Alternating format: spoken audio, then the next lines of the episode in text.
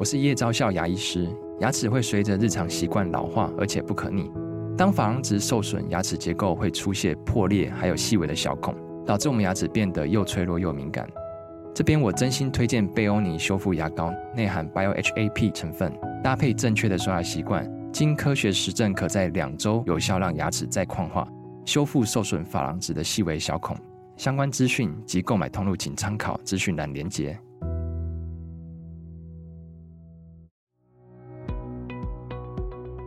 两性之间的关系没有一方赢一方输是是好的，要不就双赢，要不就双输。你要双赢，就是两个人都要好好的讲；双输就是两个人都站在自己的立场。可是，一赢一输这个事情绝对打不完，这个仗绝对打不完。您现在收听的是由联合报元气网直播的《元气医生》。本系列生活节目将由元气网团队与各领域专家以轻松、有趣、接地气的方式，带您从医疗健康的角度重新解构日常生活。各位元气生活的听众朋友，大家好，我是联合报的医药记者怡珍，坐在我旁边的是气化 Daniel。大家好，我是 Daniel。好，下周就要农历新年了，在这儿先祝大家新年快乐哦。我们今天就要来帮大家许一个新年的愿望，就是可以跟喜欢的人幸福一整年，甜甜蜜蜜让爱保鲜。不过要幸福之前，有几个数字我们必须要先来面对一下。之前台湾男性学暨性医学医学会曾进行调查，有高达七成的民众并不满意目前的性生活，甚至有。三成的民众有性伴侣，却过着没有性生活的生活，怎么会这样呢？没关系，我们今天就邀请到性治疗师松富性健康管理中心主任童松珍老师来告诉大家如何打打造愉悦的性爱，让幸福长久保鲜、甜甜蜜蜜。我们欢迎童老师。各位元气生活的听众朋友，大家好，我是松富性健康管理中心主任童松珍。老师，我没想到大家这么不幸福诶，刚刚那个数据看起来挺惊人的。那我们刚刚有提到，就是说台湾男性学暨性医学医学会的调查，二零二二年性生活认知与满意度的调查发现，有九成的民众认为性生活跟两两性之间的关系非常影响非常的大。那七成的民众其实不满意自己的性生活，那有多数的人曾经，呃，有多数的人并没有试着要去提升性爱的品质跟满意度，有半数的受访者认为，因为性生活的不满意，曾经考虑要离婚或是分手。诶，这个数据看起来，诶，比想象中的还要严重很多。诶，那我我想老师在临床上应该看到很多不幸福的伴侣来找你啦。那这些不幸福的原因，大概通常都是什么？其实这个不幸福的原因哈，在男生跟女生有很大的差异啊。男生的话呢，就是功能不佳，会造成他自己觉得自信心下降；那女性呢，会觉得是温度不佳，就是他们两个人之间相处的状况不好，所以才会造成他们想要分手。哦，那但是呢，在临床分析，我觉得还是以历史的这个轨迹来看，在一九九零年的时候，大部分的人会以为是心理。状况比较多嘛，因为那时候是 Marsden and Johnson 他们呃盛行昌盛的年代，所以就啊，心理因素是影响感情最重要的因素。可是，在两千年的时候，威尔刚上市，那时候哇，一片就觉得啊，就知道男生的阴茎勃起的非常好，那我的这个幸福就会达到满意的程度。在历经二十年的这个内卷外卷的状况之下呢，就会发现哦，是男性的。勃起状况有比较好，但是满意度依旧没有提升。嗯、那在二零二零年之后呢，才发现哦，原来呢，这是三角鼎立的一个时代了，也就是生理、心理跟关系呀、啊。嗯嗯嗯，所以其实老师讲到一个重点，从历史的轨迹看起来，刚开始的性的问题可能真的是生理的。而心理的因素，后来就药物出来之后就变生理的因素。其实到现在，因为大家都知道工作忙碌或干嘛，其实社会的社会化的因素其实也在这里面。那其实我们刚刚有谈到，就是说同一份调查里面，大家也都知道，就是说影响性生活满意度的前三大因素，第一个是跟性伴侣的感情状况，第二个是性爱前戏的铺陈。够不够的问题。再来第三个才是真的是呃生理的因素，男性勃起硬度跟持久度。对，那从这个报告我们真的看起来，就像老师在临床上。观察到的，就是说，包括生理、心理、社会的这三大因素，真的是影响你对性的满意度的这个情况。那我想请教老师，就是说，如果民众要先去排除比较呃可以解决的问题，就是生理的问题的话，那呃可以怎么做？他自己可以有办法去测试自己生理的问题出在哪里吗？一般来说啊，就是说。我们一定要先去排除生理上的状况，才有办法进入心理的。哦一般来讲，就是马斯洛的需求理论里面，生理功能是基本的，心理是高层次的嘛。是，所以我们先要知道我们的生理是没有问题的，我们才知道心理是不是出现状况。所以呢，如果男性有生理上的问题，我们就是要先去看，第一，你夜勃是不是正常？一般夜勃呢，不是早上起来的那一次哦，是我们。其实夜间勃起呀、啊，每九十分钟会一次，所以你有七个小时的睡眠，大概就是有五次的夜勃，那个才叫正常。你有这么多吗？有 有有，哎、欸，完全不知道哎，哎、欸，真的哎，夜勃哎，夜勃是，哦，对，所以很多人误认为说，就是我早上起来那一次叫做夜勃，不是哦，嗯、那个其实只是之一而已。我们快起来会被发现的那一次。嗯，那第二个就是我们的自慰。对，嗯，那自慰的状态其实是蛮影响，就是整个性生活里面的基本呐、啊。如果你自慰的状况都不好，你不要说你性生活了。嗯，这这自慰是包括男生女生吗？哦，我们刚刚说的是男性啊，啊但是如果女性，你要看你的。性的这个感受，我们一般会说哦，你有没有自慰的情情形？就是你女性有没有自发性的情欲啦？嗯，对，嗯、很多人他可能呃有很多因素嘛，例如说我们有 body image 啊，嗯、我们就觉得说我们啊身材不好啊，可能或我们在呃关系上不好啊，或者是我们技巧不好，不想要跟别人去进行性的。这个体验，他可能会想说、嗯、啊，我自己来。如果你连自己来都这么生疏，你如何去跟你的伴侣进行呢？所以我们会说，嗯、男生女生呢，其实要看的标的有点不太相同。不过自慰是一个很基本的，就自己的感受。嗯嗯，对。所以像女女男生大概就嗯把打手枪啦，反正就是自慰，就讲白就这样。但是女生。的自慰或是他自我抚摸部分，就包括他自己的要去了解他自己的性感带。对，所以我们有很多女性情欲开发的个案来到我们这边啊。你第一个问他你有没有自慰的行为，大家都摇头。然后你有没有看 A 片？没有。那如果这些都没有的话，你如何在两性关系里面创造一个比较满意的结果呢？嗯，对，因为很多女生还是沉浸在以前的社会里面就，就哦，我就是一个呃。就是受者，那施就是男性要给予的。嗯、那如果男性要一直一直给予，然后一个铜板又敲不响，那男性就会说：“那我就继续躲在我的洞里面。”嗯，那后面的两性关系不好的是可以预见。嗯嗯，刚刚老师提有有提出，就是说一些男性他可以观察夜搏或自慰，那女生的状况大概也是说你自己有没有想要自慰的这个这个状况，其实是可以来排除一些生理上方面的问题。那现在来啦，因为刚刚有讲说马斯洛的最高层级就是心理因素的这个部分。那如果真的是心理方面的问题怎么办啊？因为我知道老师这边一定有很多的个案。来找你是，所以很多的女性来找我们啊，通常都是呃比较计较的是，呃，他觉得他在生活里面获得的温度是不够的。好，我们曾经有一个个案啊，来到我们的诊间，然后老老公因为有经过一段时间的训练，在我们这边嘛，然后老公就说，嗯，我今天决定要跟我老婆从今年开始做一些不一样的事情。我说什么叫不一样？他说我想要改变。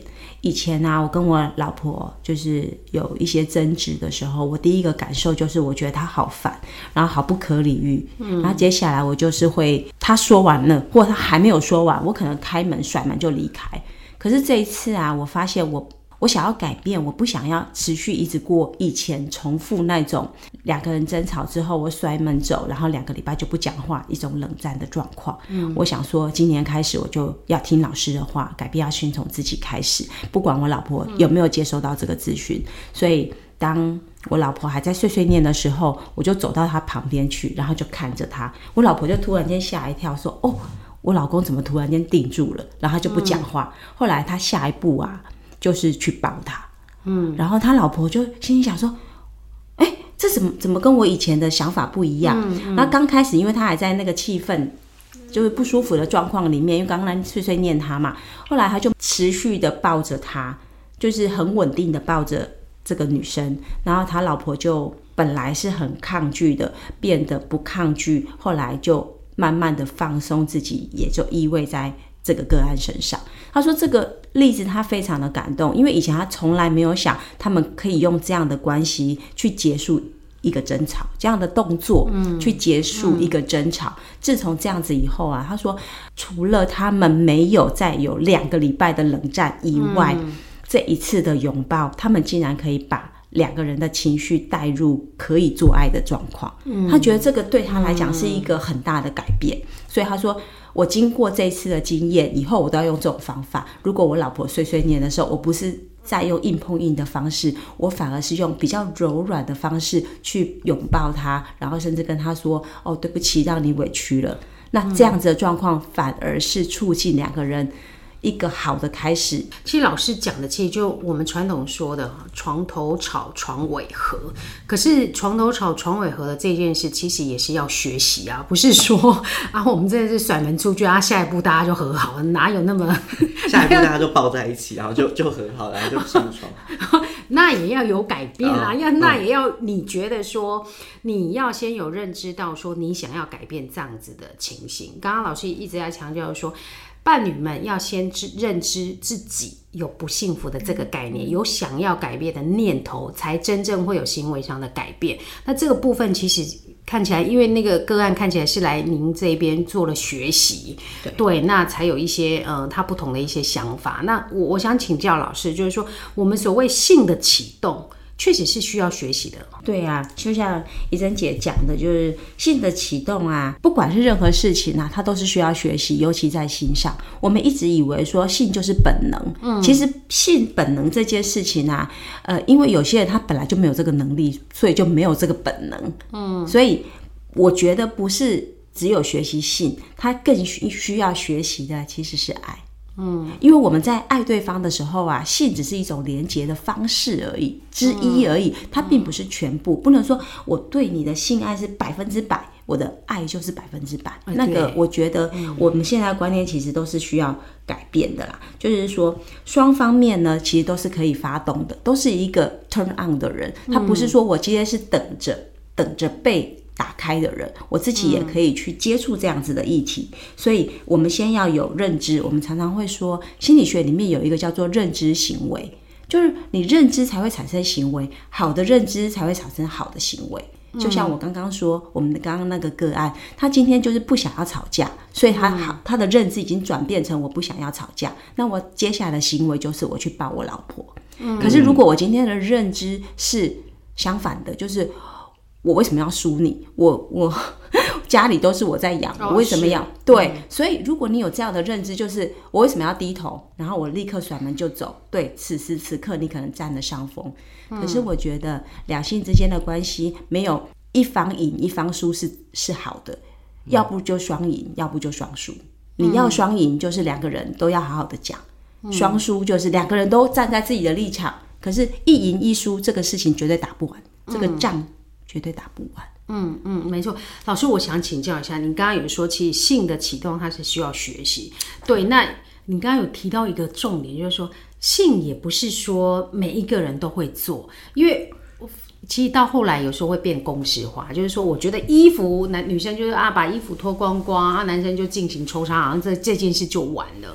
对，但是好像也不是那么简单吼。对呀、啊。就是，其实我觉得现在啊，很多我们还是回到我们一刚开始的议题，就是我们的身体状况是不是好的，嗯、心理状况是不是健康的？那我们说的社会，社会就是关系问题，我们是不是能够处理好？嗯嗯嗯、那我在这一集里面，其实很想跟大家分享的是，如果我们没有好的开始，只是做一个动物性的动作啊，嗯、其实我们讲多了，大家也都听得很。烦了啦，嗯哦，那我今天想要跟大家分享一些比较小的一个 tips 一个方法，例如说过年期间啊，大家可能相处的机会是变多的、嗯、哦。那夫妻之间呢、啊，第一个哦，你可以有一些比较小的行为，例如哦，我们出去的时候走路要牵手，过马路要牵手，这种很很小的细微就哎，已经把这个感情是酝酿在里面的。第二个是不经意的去 kiss，就是亲吻的动作。有时候你可能看着他就亲他一下，然后这个亲的这个。意味着呢，只是在这个关系里面的融合，它并不是哦，一定要带入后面的性的部分。那第三个是要有私人的空间，嗯，就是说我们常常啊，尤其可能这个呃听众朋友都是有小孩在身边的，那我们可能就是太把自己私人的空间去贡献给了小孩，嗯，所以在这个环境里面，其实大家都是有点紧张的，嗯，所以可以的话呢，我会比较期待。呃，是有一点私人的空间可以做两个人之间想做的事。当然，这个私人空间是没有有压力的啦。嗯，呃，如果可以的话呢，你可以做一些记录，因为我们的手机其实很方便嘛，可以记录一些。呃，你跟他之间的生活，然后可以放出来做温暖的这个部分。就像我们很在意、很喜欢小孩啊，所以我们都会录下小孩可能可爱的一面，但是我们从来都不会去录我们的伴侣可爱的一面，很 难吧？没有啦，太太复杂。对，然后。呃，例如说抚摸头发啊，这种比较细微，只有男女朋友会去做的事情，小我们夫妻之间增温的事情，其实也是一个很好的一个动作啦。哈，梳头啊，帮女女生梳头啊，或者男生去抚呃女生去抚摸男生的头啊，这个都是一个很比较亲密的一个动作。那接下来呢，我会呃一个比较大方向的，就是我觉得两个人相处很怕的就是没有安全感。啊，对，没有安全感，嗯，所以不管在任何时候，不要丢下他。即使你们在吵架，你也不要甩门就走，嗯嗯，留下来陪他一下，不要冷战。很多事情过一阵子，就过了半个小时，我们就把它聊开。其实这样子的话，对我们两性之间的这个。停留不会一直在那种不舒服的状况很久，嗯、然后下次又等待他来。嗯嗯嗯，嗯。最后一个呢，就是建议大家不要冷落对方，因为有时候我们过年啊，在跟亲戚朋友聊天的时候啊，聊着聊着可能就没有 cue 对方啊，然后对方可能就是在旁边一直当成这个移动的。装饰品，所以我觉得在过年期间呢，嗯、大家可以呃有这十点拿下去做一个准则。哎，我们有时候在生活上多注意一点，其实我们在性爱之前就可以加很多分的。OK，其实看起来，如果大家的温度都有了，夫妻之间的温度都有了，但是有一个部分也是我们。今天有想要谈到的主题，就是愉悦的性爱。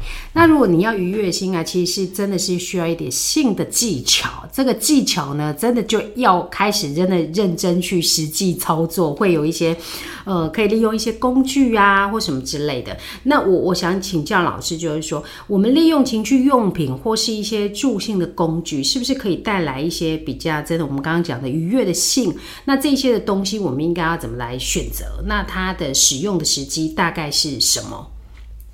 其实情趣用品现在使用非常非常的普遍呐、啊，就小则啊，就是震动器啊、跳蛋啊；大则啊，就是有我最近还看到有一种像骑机车这种很大台的哦，哦真的吗？骑机打桩的那一种啊，胖胖。对对对，所以你会觉得说现在情趣用品琳琅满目，对，然后又五花八门。可是我觉得选择适合的非常重要，那尤其是入门款的，因为有一些听众朋友他们没有使用过，我。会蛮建议可以去选择那种，呃，马达比较小声的，然后第二个是它的震动频率一下子不要上升这么快的，嗯，哦，这个其实是有这样子的情趣用品，呃，在展现呐，大家可以去挑选。我们如果真的很想使用它，我们就必须要了解它，嗯、哦。那还有一个就是要提提醒这个听众朋友呢，就是我们在使用情趣用品的时候会有一个。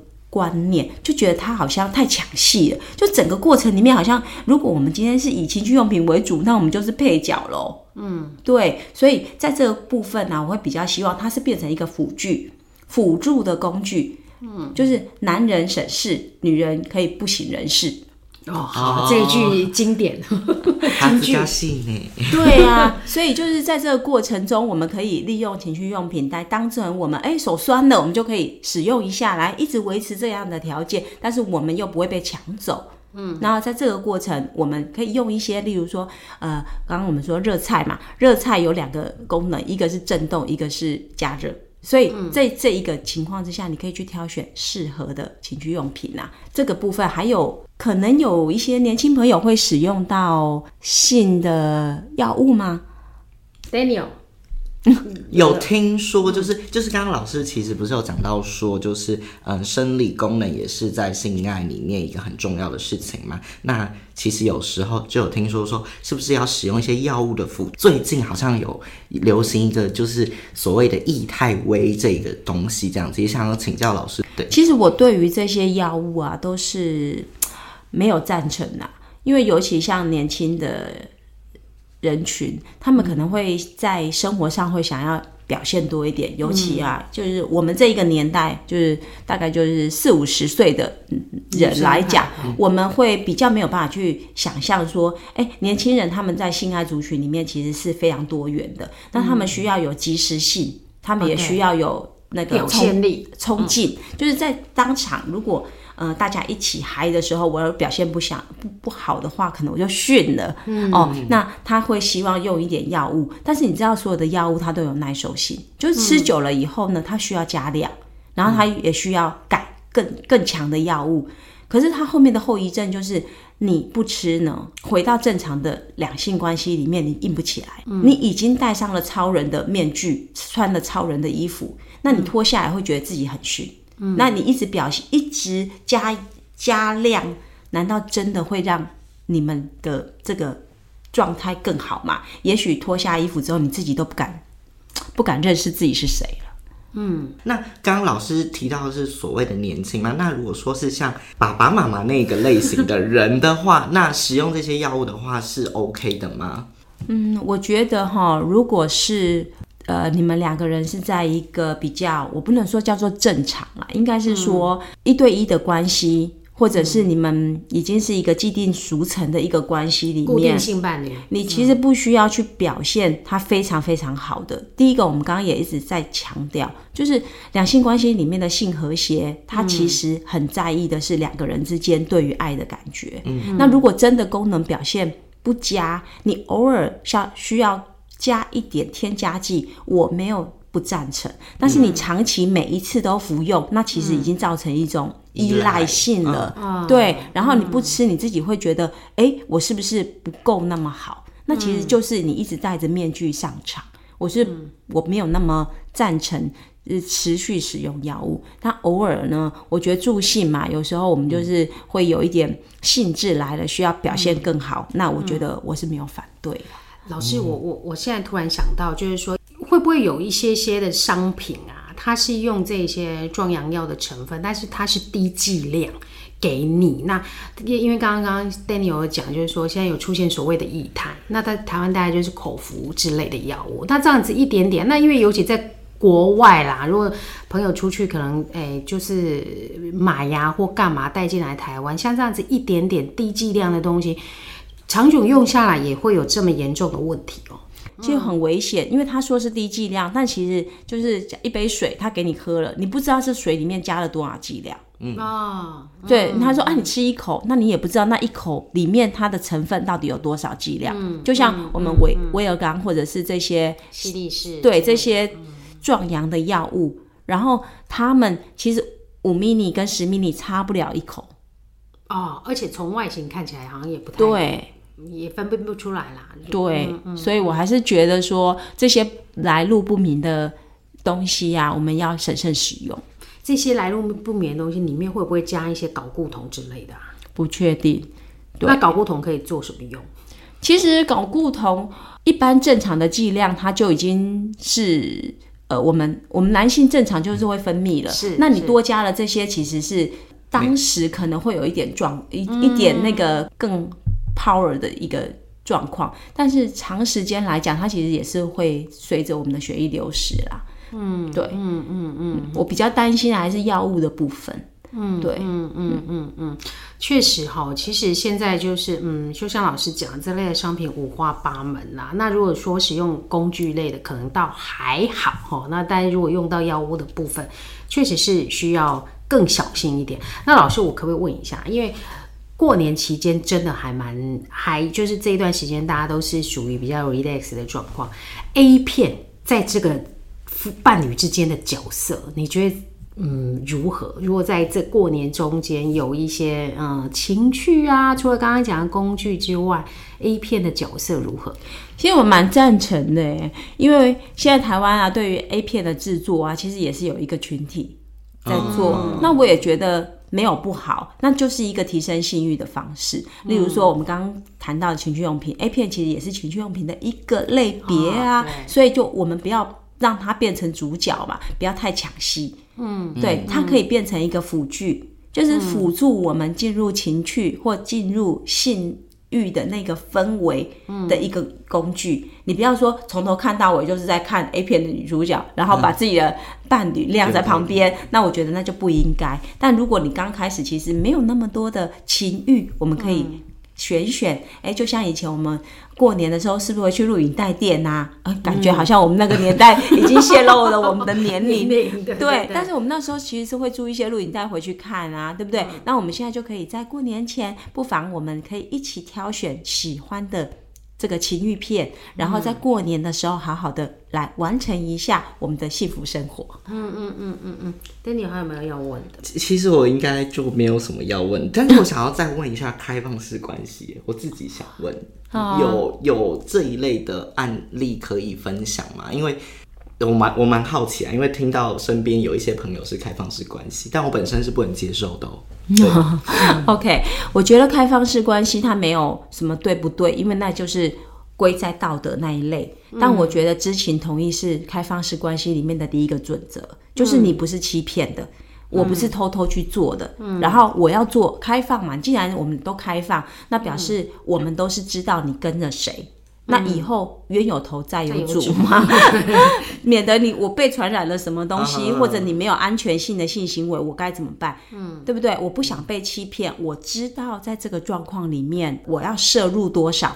那如果我不同意，我可以离开这个团体；我同意，我可以加入。我不要是被隐瞒的那一方。嗯嗯嗯，对，诚信很重要。对，除此之外，我觉得如果它是一个想开就开吧，对，一个游戏或者是你们之间的一个默默契，那我觉得我并个人我并没有那么多的道德主张了。嗯，OK OK，即性就是真的还蛮隐私性的啦。对，那呃，大家约定俗成，跟你的伴侣之间有一一些的默契，其实。倒也还好，性这种东西反正就是约定俗成嘛。你你要有开放性的性行为，反正找得到债主是谁就对了啦。那到时候出了什么样的问题，才找得到人来负责之类的。对，那我们今天非常的高兴，谢谢老师从我带我们从这个理性啊跟感性的性爱的知识里面，让我们知道就是说，其实想要幸福，其实真的要用点心去经营。